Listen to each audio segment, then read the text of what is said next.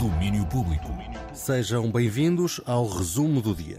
Eu sou o João André Oliveira e estas são as notícias que marcaram o dia no domínio público. A abrir um concerto muito especial que acontece hoje em Lisboa. É uma homenagem ao contrabaixista Pedro Gonçalves dos Dead Combo, ele que partiu em 2021. Às 7 da tarde e às 10 da noite sobem ao palco muitos nomes que partilharam estrada com os Dead Combo. Aldina Duarte, Gaspar Varela, Peixe e Marco Delgado, a pianista Joana Sá e o baterista Alexandre Frazão. Os concertos têm direção musical de Felipe Melo e António Quintino e Totrips não fala numa homenagem ao Pedro, mas sim no encontro de todos, os que se cruzaram com ele e com os Dead Combo. Mais que um concerto de homenagem ao Pedro ou à música dos Dead Combo, é mais um concerto de homenagem a quem partilhou momentos da sua vida com a banda.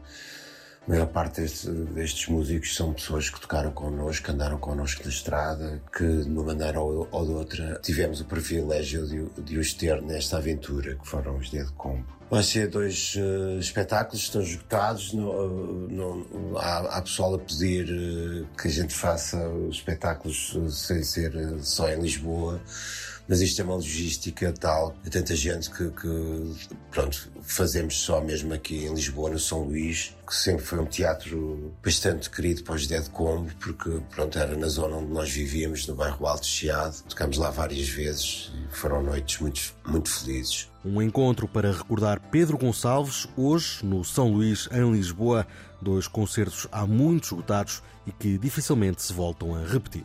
E também hoje recebemos novidades de Branco. Em duas noites, em Lisboa e no Porto, o músico e produtor prepara-se para apresentar um formato exclusivo de 180 minutos de DJ set. As apresentações diferenciadas e exclusivas estendem-se também à disposição física das próprias salas e nas quais estão reservadas surpresas para o público. As datas são 18 de novembro no Lave, em Lisboa, e 25 de novembro no Art Club, no Porto. Já em Coimbra arranca hoje o Festival Política. Depois de Braga e Lisboa, o festival leva agora a pós-democracia à cidade dos estudantes. A nossa ideia foi, um ano antes de, de, da comemoração dos 50 anos do, do 25 de Abril, de fazer já uma reflexão sobre os limites uh, do nosso sistema democrático.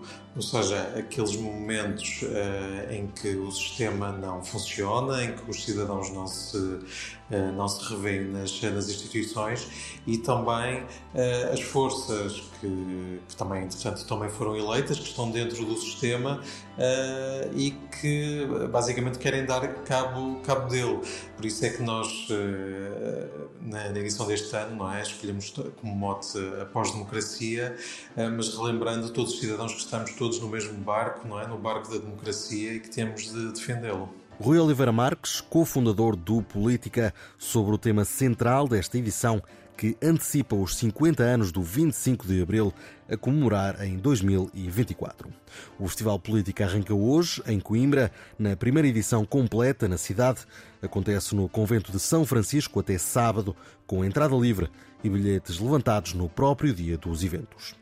A fechar o cinema com nota de uma das estreias de hoje. O Sol do Futuro é o novo filme do italiano Nanni Moretti. O realizador de Querido Diário e O Quarto do Filho está de regresso às comédias com a história de um casal, ele realizador, ela produtora, que atravessa dificuldades profissionais e matrimoniais e que serve de desabafo de Nani Moretti sobre o estado do cinema, da arte e do mundo. O Sol do Futuro está a partir de hoje nas salas nacionais e conta com o apoio da Antena 3. É no cinema que fechamos mais um resumo do dia. Nós marcamos novo encontro por aqui amanhã. Até lá. Domínio Público.